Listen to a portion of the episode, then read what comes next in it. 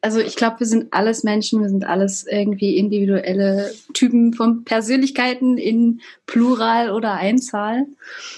Und solange man sich auf einer menschlichen Ebene begegnet, auf einer Ebene, wo es quasi vollkommen Rille ist, was da für ein Diagnosenkatalog äh, dahinter steht, den man von irgendeiner Klinik und irgendwelchen Psychiatern und irgendwelchen Therapeutinnen äh, hinten dran gehängt hat. Ich glaube, ja, solange man sich auf einer Augenhöhe begegnet, ist das alles vollkommen okay und vollkommen Rille.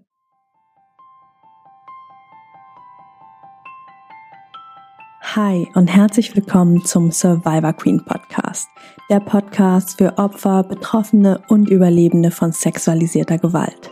Dieser Podcast ist voll mit Mutmachgeschichten von ganz vielen tollen und starken Survivor Queens und außerdem voll mit Tipps und Tricks von Experten und Expertinnen aus dem Bereich Traumaaufarbeitung und vielem mehr. Ich bin Mai Nguyen, deine Host von diesem Podcast und ich wünsche dir viel Inspiration beim Hören. Hi und herzlich willkommen zum zweiten Teil des Interviews mit Vanessa. Wenn du den ersten noch nicht gehört hast, geh auf jeden Fall eine Folge zurück. Denn wir haben im ersten Teil schon darüber gesprochen, was eigentlich genau eine dissoziative Identitätsstörung, also eine multiple Persönlichkeit ist. Und in dieser Folge werden wir näher darauf eingehen, wie Vanessas Umfeld eigentlich mit ihrer Diagnose umgeht, wie sie persönlich mit ihrer Diagnose umgeht und wie du als Mensch in Zukunft mit einem Menschen mit solch einer Diagnose umgehen kannst, wenn du solch einen Menschen kennenlernst oder vielleicht sogar schon in deinem Umfeld hast. Viel Inspiration beim Hören. Und äh, wie ist es für dein Umfeld? Äh, also ich sag mal, deine, die Menschen, die dir nahestehen. Einerseits wissen sie von deiner Diagnose und zweitens, wie, wie, wie ist es für sie? Also was, wie erleben sie das, wenn da plötzlich eine Vierjährige neben ihnen steht? Äh, also ähm, die meisten, eigentlich, ja, eigentlich alle, die mit mir zu tun haben, enger, die wissen davon. Und ähm, ich meine auch, sie kommen damit gut zurecht. Es gab so Situationen, ähm, wo es auch Eskalationspotenzial gab, ähm, wo sich zum Beispiel meine Jugendliche vorgemogelt hatte, weil sie Probleme hatte und sich eben an meine Freundin im Chat gewandt hatte. Und das wurde dann alles ein bisschen sehr aggressiv und endete in persönlichen Beleidigungen, weswegen sich eine erstmal kurzzeitig eine Auszeit aus dieser Gruppe gegönnt hatte. Mm, äh, sowas gibt's halt. Und dann gab es so, also dadurch, dass die Wechsel mittlerweile so selten sind, ähm, haben die nicht so viel damit zu tun, aber die Situation zum Beispiel erinnere ich mich mit einer Freundin, ähm, wo ich direkt aus der Therapie kam und ähm, die hat eine, eine kleine Tochter mit, mit Kinderwagen und das war wohl sehr eindrücklich für sie, weil ich plötzlich einfach erst in den jugendlichen Anteil gerutscht bin und dann noch ein Stück tiefer quasi in, in die kleinere Version noch. Mhm. Und sie meint, das war dann schon ziemlich herausfordernd, so, weil dann plötzlich zwei Kinder. Upsi. Mhm. Ähm, ja, also ich denke, die meisten versuchen es halt einfach dann so normal wie möglich anzugehen. Und ähm, das ist auch das, was ich mir immer wünsche. Also ich habe mittlerweile eine Sozialarbeiterin.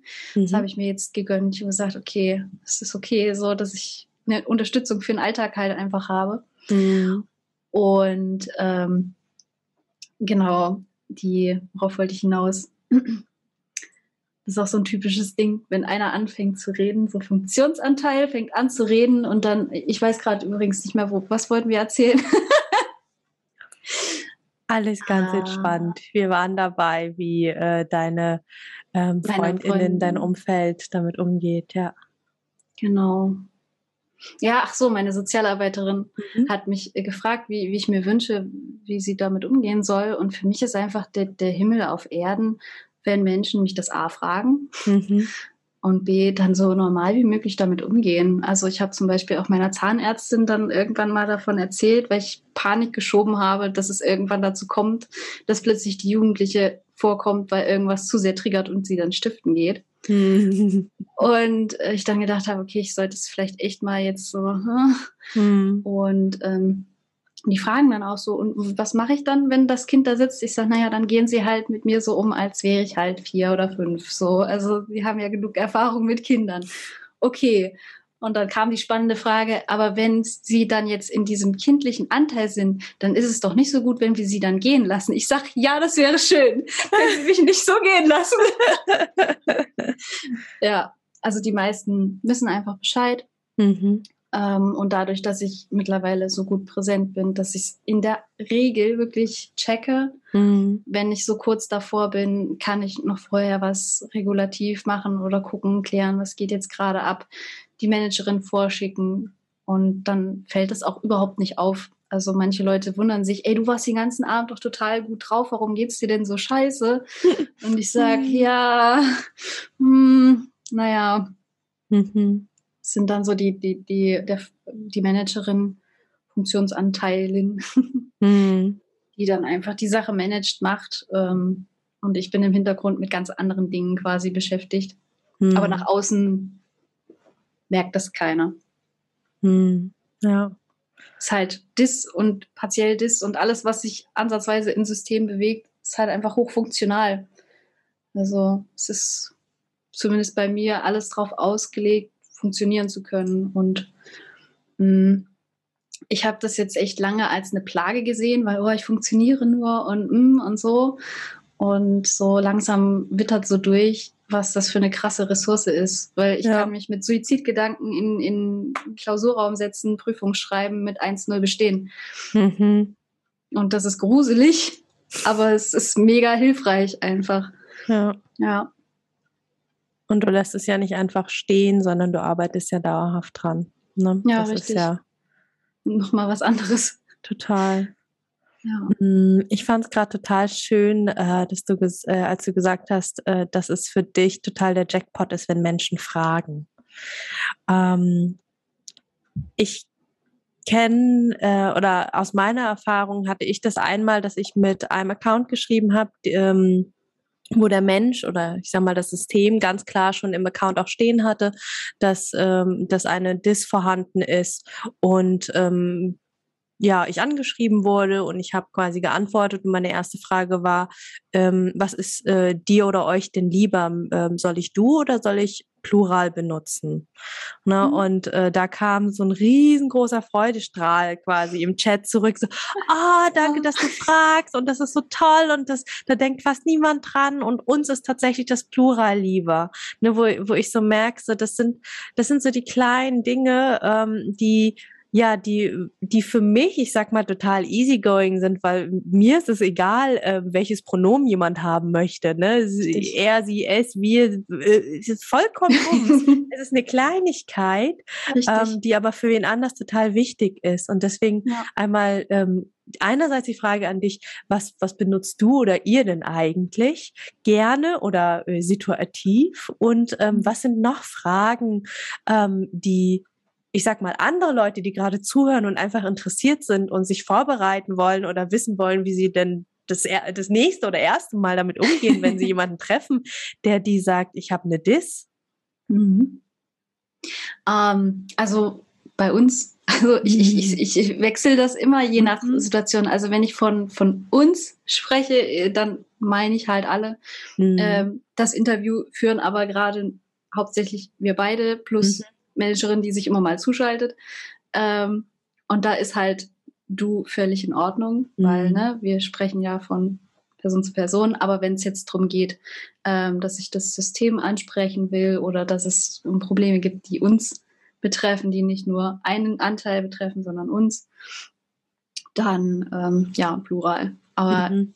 Genau, ich bin da, ich bin da, was das angeht, relativ entspannt. Also je nachdem, äh, meine Freundinnen schreiben, wie geht's euch oder wie geht's dir? So, also das ist quasi bei uns synonym zu verwenden. Mhm. genau. Und welche Fragen, also was, was man, was man fragen könnte, was uns so hilft, oder wie meinst du? Ja. Mm, genau, also welche Fragen man, ich sag mal, als ähm, neurotypischer Mensch, als Mensch ohne äh, dis und ohne andere äh, Themen mhm. ähm, fragen könnte, die einem so gar nicht äh, einfallen würden, weil man die das Krankheitsbild nicht kennt. Ne? Also ähm, mhm. Singular Plural Ansprache ist genau. ja zum. Beispiel das eine. Oder was soll ich tun, wenn ein Anteil kommt? Gibt es noch was? Hm, also genau, was du jetzt gesagt hast, das sind, glaube ich, so die, die, die Main-Fragen, die wirklich wichtig sind, weil gerade wenn es jetzt noch eine sehr instabile Dis ist, wo, und wo es halt auch vielleicht gerade erst frisch ist, ähm, glaube ich, ist das auch wichtig, so, ne, was soll ich machen, so, mhm. wenn es denn dazu kommt. Und die meisten Menschen äh, sind quasi auch intuitiv in der Lage, darauf zu reagieren, wenn sich ein Mensch plötzlich so ganz komisch verändert. Also ich bin mhm. immer wieder begeistert, äh, dass, dass es trotzdem Menschen gelingt, auch wenn sie nicht vorher den First Ad Koffer quasi gekriegt haben, so hier so funktioniert das, mach das bitte so. Mhm. Ähm, also ich habe da auch teilweise echt mittlerweile so halbweges Vertrauen in die Leute, dass sie dann schon irgendwie angemessen reagieren. Mhm. Und ansonsten, was kann man denn? Hm, das ist voll die spannende Frage. Das habe ich mich quasi noch nie gefragt. hm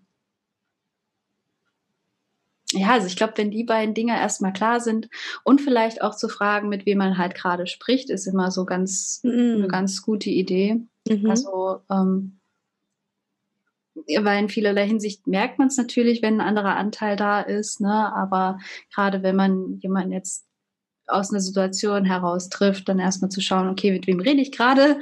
Rede ich gerade mhm. mit der Person, mit der ich eigentlich reden will? Mhm. Oder rede ich gerade mit jemand anderem? Ich meine, wenn es was Kleineres ist, würde man das wahrscheinlich merken, aber gerade was die größeren Anteile sind, ist es meistens ja so, dass es gar nicht so nach außen auffällt, wenn man die Person nicht so gut kennt. Mhm. Mm, genau. Also das ist, glaube ich, so das Wichtigste mhm. mit. Ja. Schöne Frage noch. Ja, mit wem spreche ich eigentlich gerade? Ne? Ja. Wir, wir, wir, kennen, also ne, ich sag mal, in der neurotypischen Gesellschaft, da ist ein Mensch vor uns, das ist ganz eindeutig der Körper der Vanessa, ne? mit der habe ich ja, ja rede ich jetzt. Ja, genau. Aber äh, das muss ja gar nicht so sein, ja. Richtig. Und mhm. äh, das ist tatsächlich auch bei mir, wenn mich das mal tatsächlich jemand fragt, wo ich auch erst mal kurz überlegen muss, bin ich eigentlich gerade noch so gut präsent oder äh, ist gerade wer mit in der Co-Präsenz? Also mhm. das ist schon so für mich auch oft sehr hilfreich, erstmal zu gucken, okay, wer ist eigentlich gerade da? Mhm. Gerade noch vielleicht im Hintergrund mit, mit da. Und ja, weil so im Alltagsgeschehen geht das halt oft auch mal unter. Ja. Ja. Mhm. Genau. Was ich noch ganz äh, spannend fand, einfach nochmal als Fakt für diejenigen, die zuhören. Ne? Also wir, wir reden jetzt nicht von irgendwelchen Traumgebilden in unseren Köpfen, sondern ähm, auch hier ist die Wissenschaft mittlerweile so weit, ähm, dass es ähm, Gehirnscans gibt, wo man, wo man wirklich sehen kann, dass unterschiedliche Areale im Gehirn aktiv sind, wenn unterschiedliche Persönlichkeiten vorne sind. Also es ist wirklich eine andere Persönlichkeit. Es ist wirklich ein anderer Mensch. Ja. Auch wenn es für uns ähm, super schwer vorzustellen ist, dass da mehr Menschen in einem Körper wohnen. Ja, aber ähm, also die haben unterschiedliche Fähigkeiten, unterschiedliche Vorlieben, unterschiedliche Wahrnehmung ihren, ihres eigenen Körpers. Ähm, ich habe eine Klientin, die hat auch, witzigerweise, die ist auch original vier Jahre alt, ihr kleiner Anteil.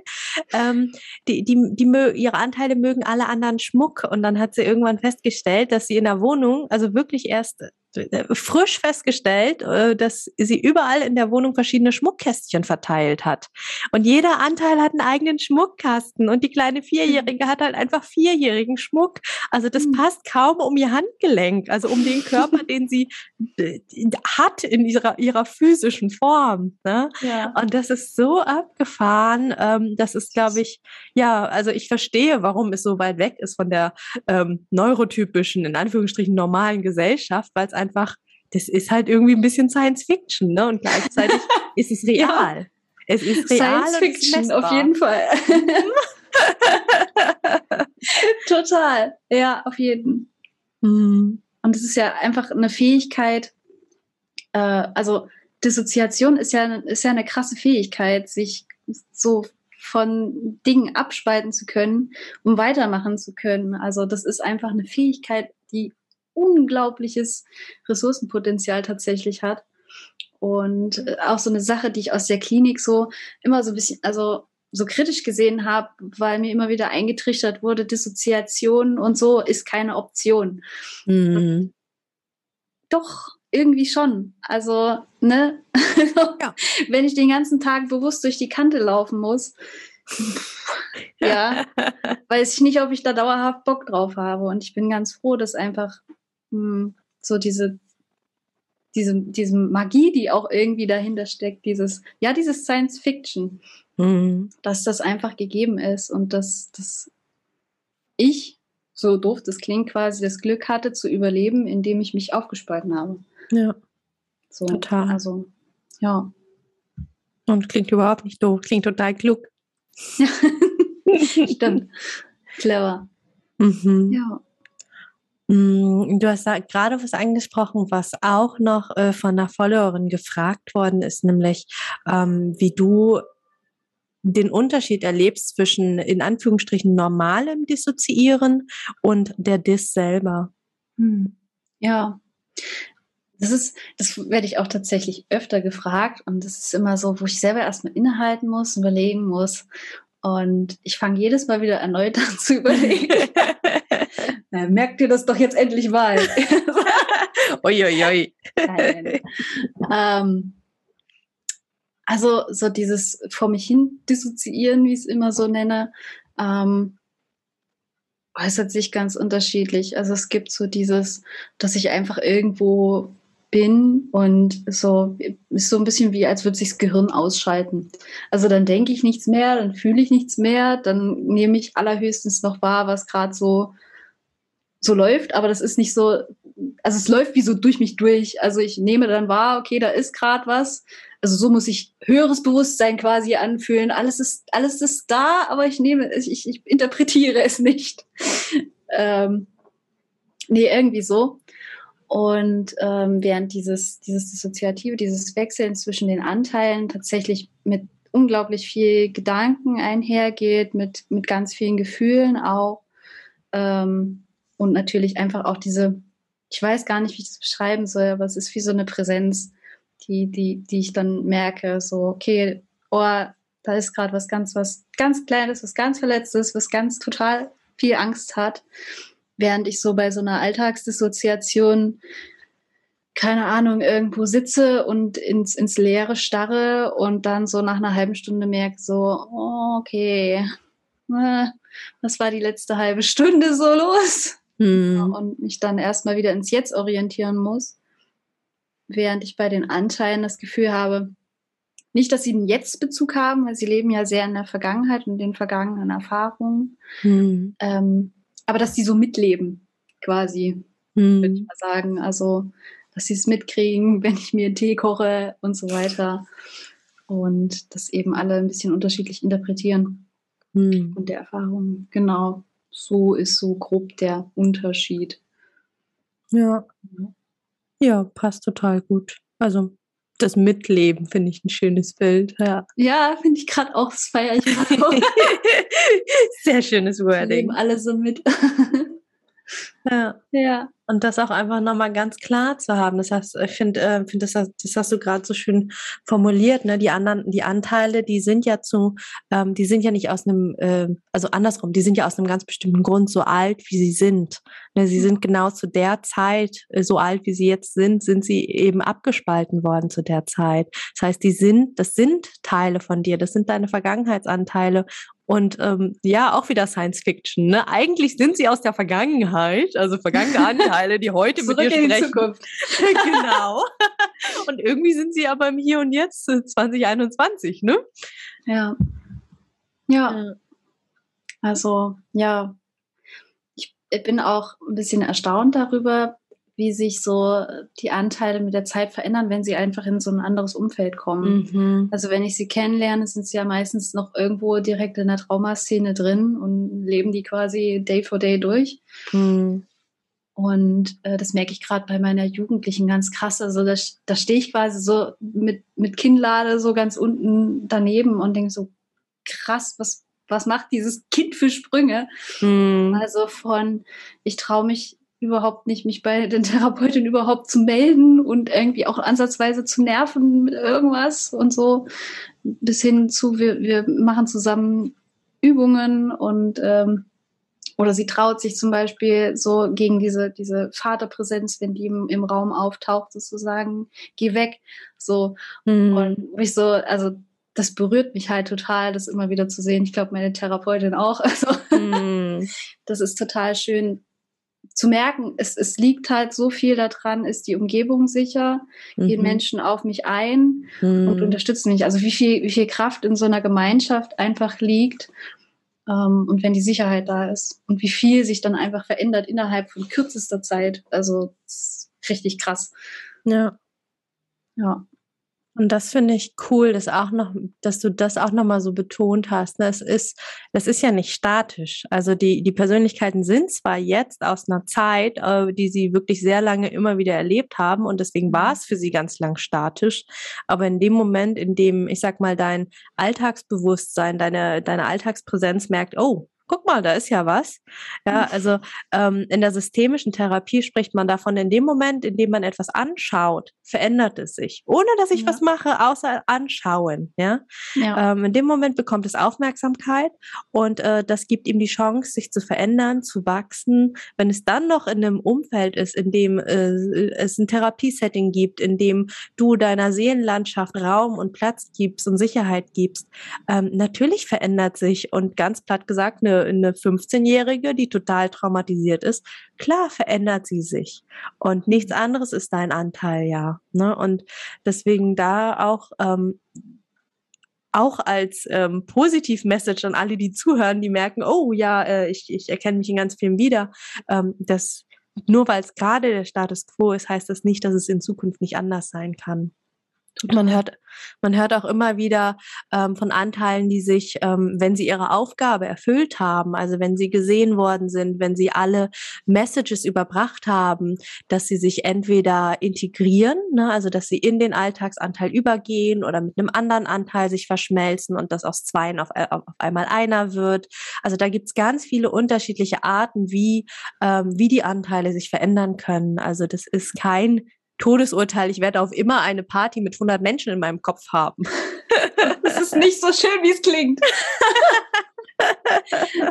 Aber was du gerade sagst, es erinnert mich ähm, voll an mich. So, also dieses Zusammenwachsen. Ich glaube, das ist das, was wir so in den ersten Jahren der Therapie auch irgendwie erreicht haben, dass durch diese Stärkung von diesem, also ich glaube, meine Therapeutin meinte mal, dass wir so aus ganz vielen Bruchstücken erstmal irgendwie eins kreiert haben. Mhm. Das dann so langsam eben mitwachsen konnte zu dem, was ich jetzt gerade bin. Ähm, ganz bewusst erinnere ich mich auch an den Anteil, der auch entstanden ist durch die Geschichte ähm, mit 17, mit diesem bekannten Hypnotiseur. Ähm, die, die nehme ich quasi gar nicht mehr als separate Stimme in meinem Kopf wahr. Ich weiß, dass es irgendwie diesen Anteil noch gibt. Aber der ist so ich geworden, dass es da quasi keine Grenze mehr dazwischen gibt. Mhm. Und ein anderes äh, Ding, was wir jetzt letztens, äh, was wir durchgemacht haben, ich und meine Therapeutin, ähm, war ein, ein ganz, ganz, ganz, ganz furchtbar verletzter Anteil, ähm, den, den wir dann quasi auch erlöst haben. Also das war quasi die Versinnbildlichung von dem Leiden mhm. was dahinter steht. Und ja, ich habe quasi noch versucht, es zu retten, aber es war halt einfach nichts mehr zu retten und dementsprechend haben wir es dann so in so einem, so einem Krankenhaus-Setting dann eben die Maschinen abgestellt. Oh. Genau, die ist dann auch vor kurzem dann eben verstorben. Hm.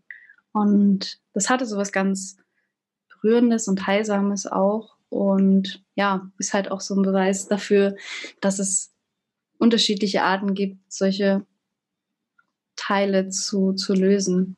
Ja. So, und ich glaube, seitdem das so ein bisschen gegangen ist, ähm, dieses, dieses in diesem Leid hängen und nicht befreit werden können, ähm, seit das so ein bisschen mehr Frieden hat, äh, gehen auch wieder ganz andere Prozesse los.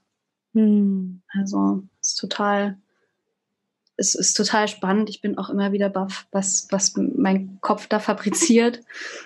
Ähm, ja. Hm. Richtig. richtig krass. Aber es ist halt total individuell. Also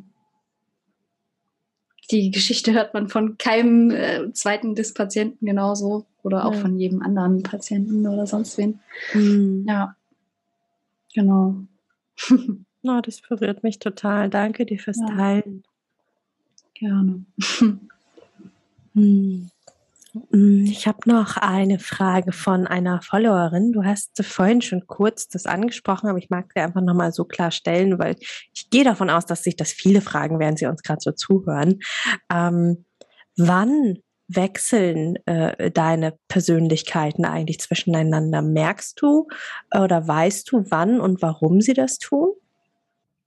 Ähm, ja, ich mittlerweile kriege ich es zumindest dann mit, wenn es schon passiert ist, mhm. dass ich dann merke, oh, wann hast du dich vorgemogelt? Also es dauert mal mehr, mal weniger lang.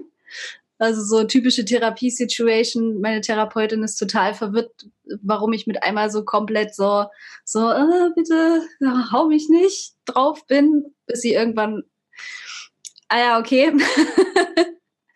ja, ich habe mich vorgemogelt, sorry. So.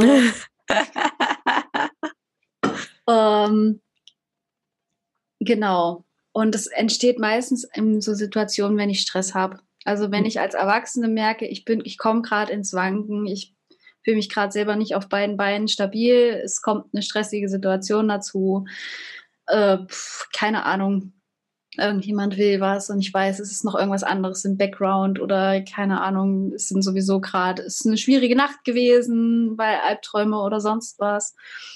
Und wenn quasi das Grundgerüst so im Wanken ist, dann passiert es so relativ zuverlässig, mm. dass es eben zum Wechsel kommt. Ähm, und das merke ich entweder schneller oder weniger schnell. Und wenn ich dann das merke, okay, ähm, zum Beispiel, weiß ich nicht, die Jugendliche mogelt sich vor, weil es gerade irgendwas akut am Dampfen ähm, und kann sich dann nicht mehr selber regulieren, so weil ihr einfach die Skills dafür fehlen, die ich vielleicht habe und ich check's gerade einfach nicht. Ähm, irgendwann gibt es einen Punkt, wo ich wieder mit dazukomme, wo ich dann quasi die Stimme von innen bin, die sie sonst ist und dann eben sagen kann, okay, guck dich um, was ist gerade hier los? Wo bist du gerade? Ah ja, okay. Hm. Lässt du mich mal wieder vor, dann kann ich dir auch ein bisschen helfen beim Regulieren. Mm. Ja, oder nein, ich will das jetzt alleine können. ja, genau. Also so in der Drehe ist das. Mm. Ja. Hm. Ja, spannend. Das beschreiben ja viele, ne, dass es so stressinduziertes mhm. Wechseln ist. Ja, total. Hm. Und eine andere Followerin fragt auch, wie, wie du es hinbekommst, quasi als Alltagsbewusstsein wieder nach vorne zu kommen, dich wieder ins Hier mhm. und Jetzt zu bringen und nicht irgendwo anders zu sein. Du hast auch schon ein bisschen was erzählt, aber vielleicht hast du dann noch mal so ein bisschen mehr Insights für uns. Genau. Also für den Fall, dass es eben wechselt, ich das nicht vorher quasi abgesprochen habe, dass es jetzt mal, dass es okay ist, wenn es eben wechselt. Ähm, ich ich frage mich manchmal selber, wo ich dann lande. Also ich denke mir dann so, hallo, so, ähm, keine Ahnung, die Jugendliche hat übelste Probleme und irgendwas ist gerade im Gange und Flashbacks oder was auch immer und dann hinterher denke ich mir so, wo, wo, wo warst du bitte die ganze Zeit dazwischen, mhm. bevor du hast intervenieren können? Ich habe es bis jetzt noch nicht so richtig rausgefunden. Ähm, aber so richtig weg bin ich ja nie, sondern immer irgendwo, nur irgendwo anders. Und ähm, ja, ich, ich, ich merke halt, dass ich mich an irgendeinem Punkt dazu schalte. Entweder wenn es zu heftig wird oder wenn auch der Körper so in, in so einen Shutdown schaltet ähm, irgendwann, irgendwann gibt es einen Punkt, wo ich mich wieder durchmogeln kann. Mhm. Und ich habe halt auch Helferinstanzen wie meine innere Therapeutin, die quasi äh, ja eine Kopie von dem ist, was meine Therapeutin immer so sagt. So. Und ganz viel halt auch von, von mir hat. Und die sich dann mit dazu schaltet, die ganz objektiv von außen dann guckt und so weiter. Und irgendwie durch diesen Gang finde ich dann meinen Weg dann wieder ähm, zurück an die Oberfläche, möchte ich es fast sagen, mhm. wo ich dann wieder mit dabei bin und was machen kann. So, weil ganz häufig die, die Traumaanteile ähm, noch nicht so krass äh, ja, erfahren sind, was so Traumaskills angeht oder Regulationen und sonst was, die das dann einfach von außen noch brauchen, dass jemand sagt, jetzt machen wir das, dann machen wir das und dann machen wir das. Ja. Hm. Hm. Ja.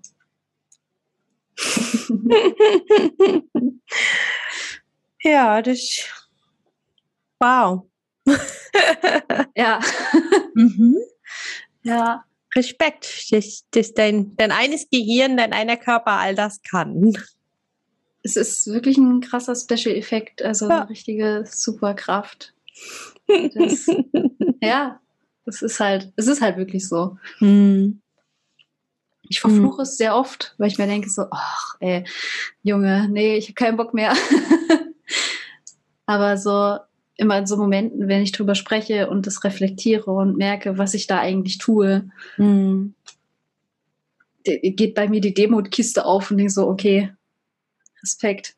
Also, wow. Mhm. Ja.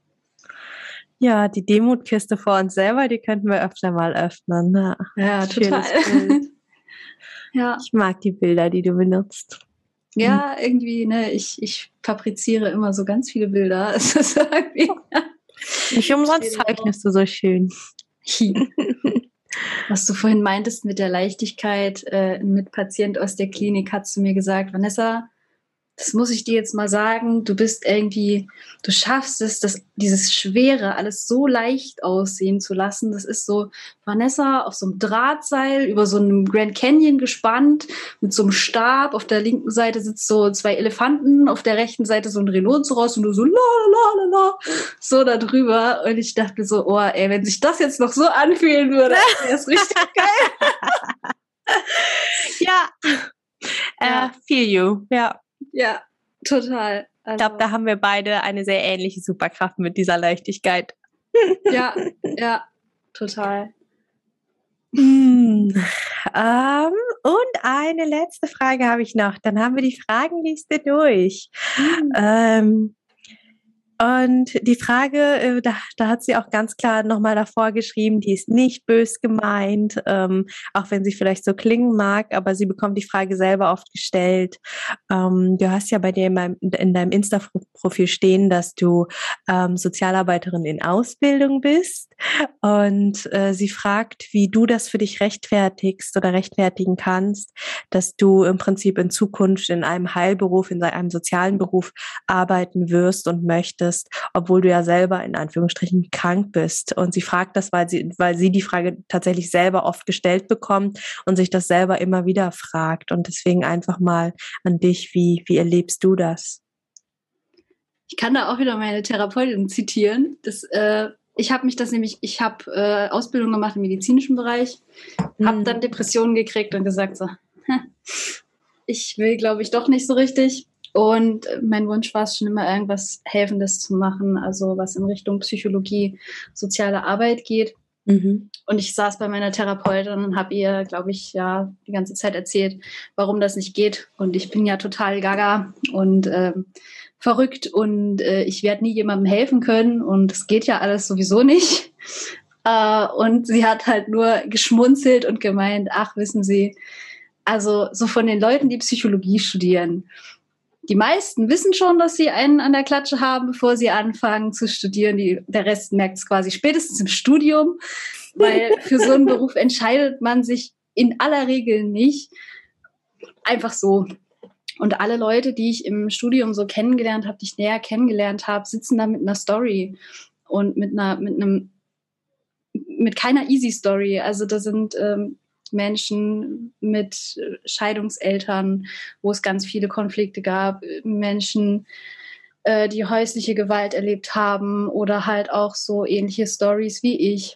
Ähm, und das war für mich schon damals irgendwie so ein Grund, wo ich gesagt habe, irgendwie, irgendwie braucht es hier mehr, mehr Hintergrund äh, und mehr Wissen. Hm. Deswegen habe ich auch das Traumatutorium damals mit einem Kommilitonen quasi ins Leben gerufen. Mhm. Und in diesem Kontext habe ich tatsächlich auch schon mal diese Frage im Raum stehen gehabt. Äh, und es gibt da offensichtlich zwei Lager. Also so das eine Lager, das sagt, das geht überhaupt nicht und das kann gar nicht sein und das sollte auch nicht so sein, weil dann macht man die anderen ja auch alle krank mhm. und diagnostiziert dann quasi auch nur das, was man selber gesehen äh, oder erlebt hat. Und dann gibt es so das andere Lager, ähm, wo ich auch viele Therapeuten in der Klinik hatte, die gemeint haben, ihr, die jetzt auf der Seite quasi sitzt, auf der, auf der Patientinnenseite, ähm, näher ran an das Thema kommt einfach niemand, wie sie es anfühlt und wie es ist. Und ich glaube, es macht so einen entscheidenden Unterschied, ob jemand ähm, Sachen selber erlebt hat, selber durchlaufen hat, selber erfahren hat bei sich selber, wie hart sowas sein kann, als wenn er es aus Lehrbüchern oder nur in einer Ausbildung gelernt hat. Hm. Das ist immer so mein, mein Rechtfertigungsgrund. Ist, solange man seine eigene Story klar hat, solange man seine, seine Verletzungen kennt, seine, seine kleinen Narben und seine Rissmöglichkeiten, sage ich mal, umso, umso stabiler kann man eigentlich auch helfen. Weil die meisten, die glauben, ja, ich ähm, bin jetzt hier Helfer und ich mache das jetzt hier und ich habe überhaupt gar keine Probleme. Solche Leute habe ich auch zu Genüge in meinem Tutorium sitzen, die meinten, sie gehen einfach nach Hause und lassen das dann alles einfach hinter sich und verdrängen das. Und ich dachte, super Strategie. Ja. Wir treffen uns dann mit 40 in der Burnout-Klinik beim Töpfern. Yep. Also du hoffentlich dann auf der anderen Seite. Ja, genau, wollte ich gerade sagen. und ähm, also das ist, glaube ich, das, worauf es ankommt, wenn man, wenn man weiß, wo die eigenen Punkte sind, wo die eigene Geschichte liegt, dann kann man ganz anders agieren, als wenn man so blind drauf losläuft und sagt, jo, ich werde jetzt einfach Psychotherapeutin oder Psychotherapeut und ich mache das jetzt, weil finde ich total spannend und ähm, ohne vorher sich klar zu machen, was hat es eigentlich mit mir zu tun, warum will ich das so. Hm. Also das ist so meine Rechtfertigung. Solange jemand seine Baustellen klar hat, go for it, wenn, wenn du Bock drauf hast. So, mhm. also, na, also es gibt so viele, so viele Menschen, die da so unreflektiert durch die Bude laufen und ähm, ja, glauben, sie können die Welt retten, wo ich mich auch frage, ha, ha wo kommt das denn her? Mhm. Und ja, deswegen. Ja. Das ist so mein, mein Plan von der Welt. Also ich glaube, wir haben alle so unsere Geschichte, alle unsere Verletzungen. Und ja, ich bin ja auch dran. Also ich habe ja auch vor, da noch nicht ähm, danach nicht aufzuhören, wenn, wenn meine Ausbildung vorbei ist. Also ich will ja auch noch weiter studieren hm. um einfach auch noch Zeit für mich zu haben, so zum Heilen. Also Studium ist gefühlt die perfekte Zeit für Therapie, also an alle StudentInnen da draußen. so, bessere Zeit gibt's dafür nicht. ja. Hm. Genau. Ja. Und es ist einfach eine Reise, so, die man so macht. Ja. Die immer weitergeht. Finde ich total stimmig. Also ich stimme dir total zu. Und ähm, ich finde es ehrlich gesagt sogar, ähm, ich sag's mal salopp verlogen, wenn Menschen sagen, ja, aber wenn man was erlebt hat, dann darf man da nicht später therapieren, coachen, was auch immer, ähm, weil ich habe, also ich habe mich das selber auch ganz lange gefragt, ne, wie, wie kann mhm. ich das für mich rechtfertigen? Wie kann ich damit arbeiten mit meiner Geschichte? Und ähm, habe dann tatsächlich mit ähm, der Dr. Melanie Büttner, die äh, hatte ich auch bei mir im Podcast im Interview, Sexual- und Traumatherapeutin, ähm, äh, Herausgeberin von mehreren Büchern, unter anderem dem Buch Trauma und Sexualität.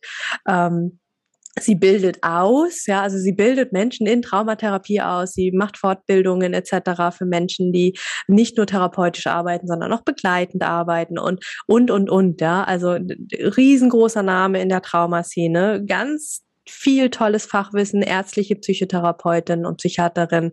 Und äh, genau die Frage habe ich ihr dann auch irgendwann mal gestellt. Ne? Du, Melanie, ähm, wie siehst denn du das? Ne? Und dann hat sie mich angeguckt und gesagt, Mai, ganz ehrlich, jeder Mensch, der sich irgendwann dazu entscheidet, mit Trauma zu arbeiten, hat etwas erlebt. Und wer behauptet, das sei nicht so?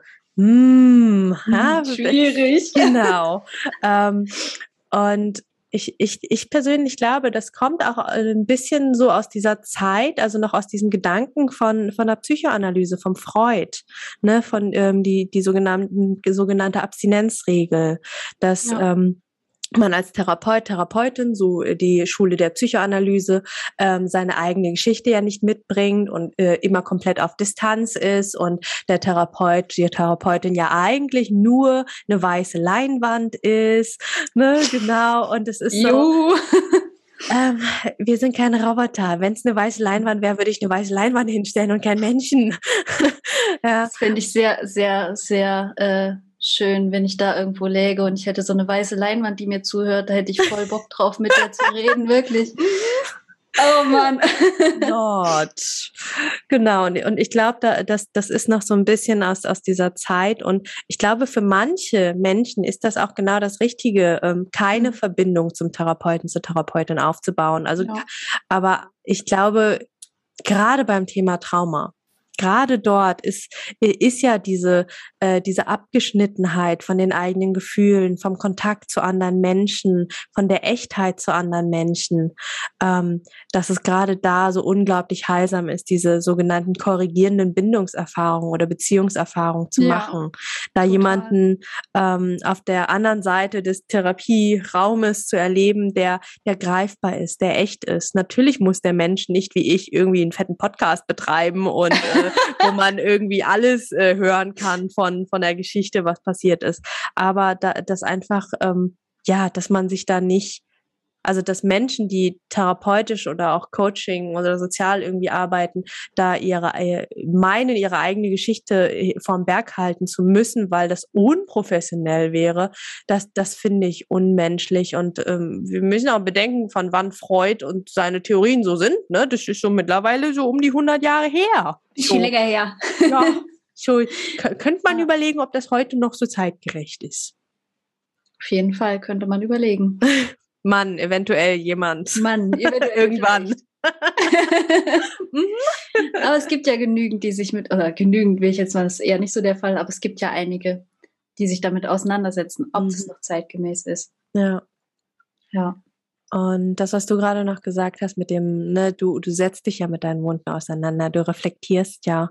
Und ähm, wir müssen, oder viele die Sorge haben, ähm, und ich bekomme die Frage oft gestellt, witzigerweise auch gerade letzte Woche Freitag, als ich wieder äh, einen Vortrag gehalten habe, ja, ähm, Mai, wie, wie gehst du denn damit um? Wie grenzt du dich denn ab? Und was machst du, wenn, wenn dich irgendwas triggert? Triggert dich überhaupt irgendwas? Ich so, äh, Nie klar. wieder. klar, ich bin ein Mensch. Ähm, klar habe ich, hab ich gelernt in meinen Ausbildungen, ne, wie, wie ich mit manchen Dingen umgehe und ähm, definitiv triggern mich heute viel weniger Sachen als früher und ich habe viel mehr Werkzeuge als früher. Ich bin aber auch heute ein paar Jährchen älter als früher und habe ein paar mehr Ausbildungen als früher. Ähm, Und ich glaube, eines der wichtigsten Dinge, die wir nicht unterschätzen dürfen, ist Supervision. Ja, also ähm, es ist ja nicht so, dass ich alleine bin mit dem Thema und mit dem Menschen, sondern wenn ich merke, okay, da triggert mich was, da berührt mich was, dann arbeite ich das natürlich auf. Also entweder kann ich es transparent machen, ja, also wenn ich super transparent bin, authentisch bin, sagen kann, hey du, mich berührt das auch gerade. Also ist nicht so, dass in meinen Sitzungen nicht auch bei mir Tränen fließen und zwar auch im positiven Sinne, wenn ich merke, da löst sich was bei meinem Gegenüber. Ähm, dann lösen sich auch bei mir Tränen und für mich ist das authentisch und echt.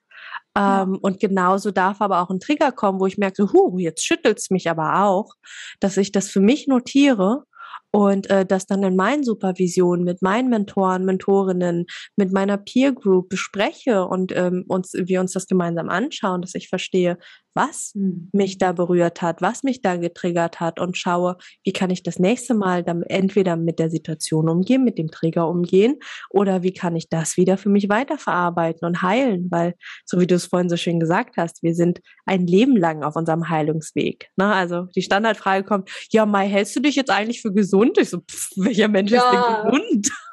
Total. Trigger, was ist das? Äh, gesund und erleuchtet. Ja, nennt mich ja. Buddha. Ja, bitte. Ja, das ist, glaube ich, echt noch das Bild, was wir haben. So, was ich, also, ne, das ist einfach auch so eine tiefe Sehnsucht. Es muss doch jetzt endlich mal Feierabend sein, bitte. Aber ich mhm. glaube, Feierabend ist echt, wenn wir, wenn wir tot sind. Also, ja, dann haben wir lange Feierabend. Da haben wir länger. Ja, wer nachdem, weiß, was man glauben mag. Wollte ich gerade sagen, vielleicht wirst du auch einfach direkt wieder reinkarniert und hast schon direkt den nächsten Shit wieder an der Backe. Der erste Gedanke als Baby, oh nee, nicht schon wieder. ja. Hm. Ah, schön. Ähm, einen Gedanken hatte ich gerade noch, doch genau, äh, damit die Psychoanalyse nicht so schlecht dasteht, einfach noch kurz der Einschub. Auch in der Psychoanalyse ist Supervision vorgesehen. Auch die Psychoanalyse ähm, beinhaltet, dass man sich seine Wunden anschaut. Ne? Ist, äh, aber ja. einfach nur, ähm, um zu sagen, wo, wo kommt, wo kommt meiner Meinung nach dieses Bild her vom Abstinenten und ich bringe mich niemals ein, Therapeuten, Therapeutin. Ja. Mm. Ja, so langsam bin ich am Ende meines Lateins und meines Fragenkataloges. Oder, ähm, oh Gott, ähm, kleine Anekdote. Meine, äh, meine Schwestern dachten früher immer, dass FAQ Fragen und Antworten Katalog heißt.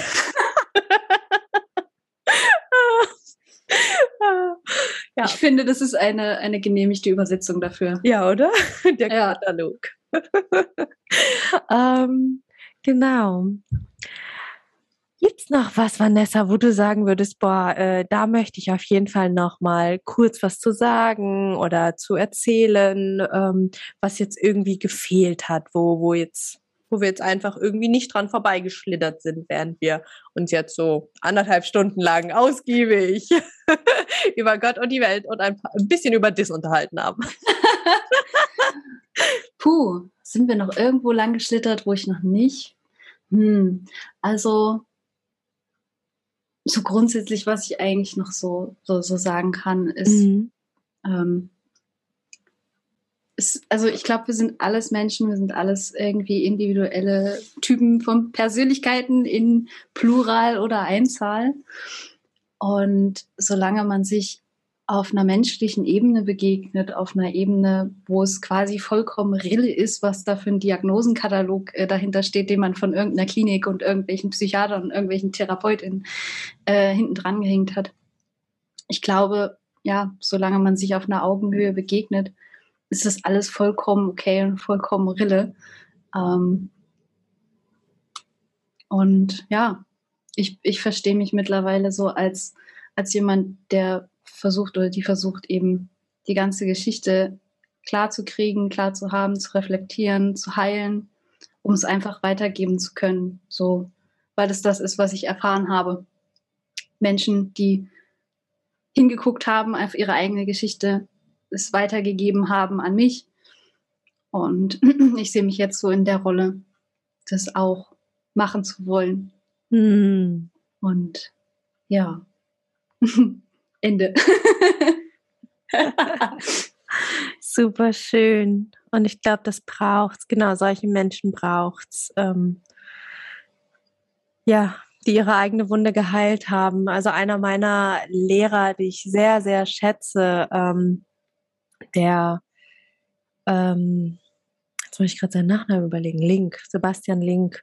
Ähm, von dem, von ihm habe ich ganz, ganz viel gelernt und zwar gar nicht über Psychotherapie oder Coaching irgendwas, sondern er ist ähm, für mich ein unglaublicher Lebensmeister. Sein Großvater war Native American, also wirklich äh, noch in der Stammeskultur etc. gelebt und äh, der trägt noch ganz, ganz viel von dieser Weisheit in sich und er sagt mhm. immer, ähm, das, also die Wunde, die wir heilen, also wirklich, wenn wir unsere größte Lebenswunde, unser größtes Problem heilen, entwickeln wir unsere ganz eigene individuelle Medizin für mhm. diese Krankheit. Und mit dieser Medizin und wirklich nur bildhaft gesprochen. Wir müssen jetzt nichts zusammenbrauen, ja?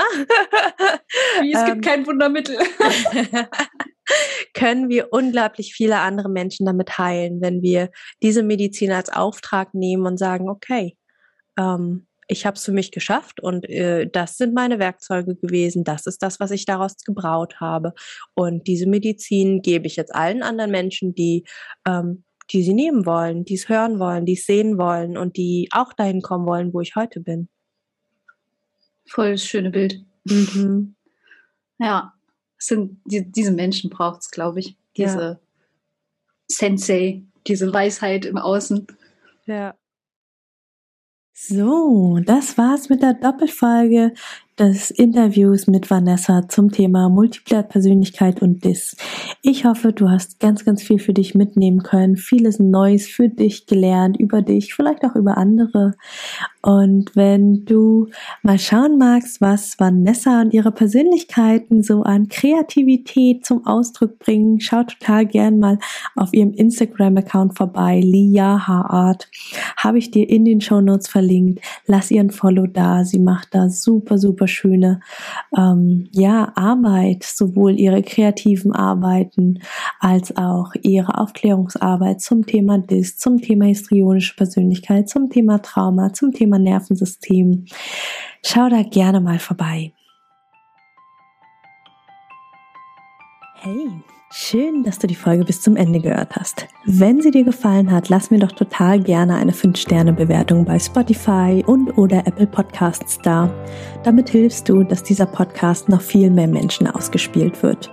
Und wenn du keine Folgen mehr verpassen magst, klick einfach auf Folgen und dann bekommst du immer alle zwei Wochen montags eine Benachrichtigung von deinem Handy, von deiner App dass eine neue Folge da ist. Alle zwei Wochen montags erscheint die Folge, außer es ist eine Doppelfolge. Dann gibt es den zweiten Teil zwei Tage später am Mittwoch. Und wenn du dich mehr zum Thema Trauma und Traumaaufarbeitung einlesen magst, dann lad dir doch total gerne mein E-Book runter. Das findest du kostenlos in den Show Notes. Da sind auch alle anderen Links, über die wir hier in der Podcast-Folge gesprochen haben. Ich freue mich, wenn wir uns in der nächsten Folge wieder hören. Bis ganz bald, deine Mai. Ciao.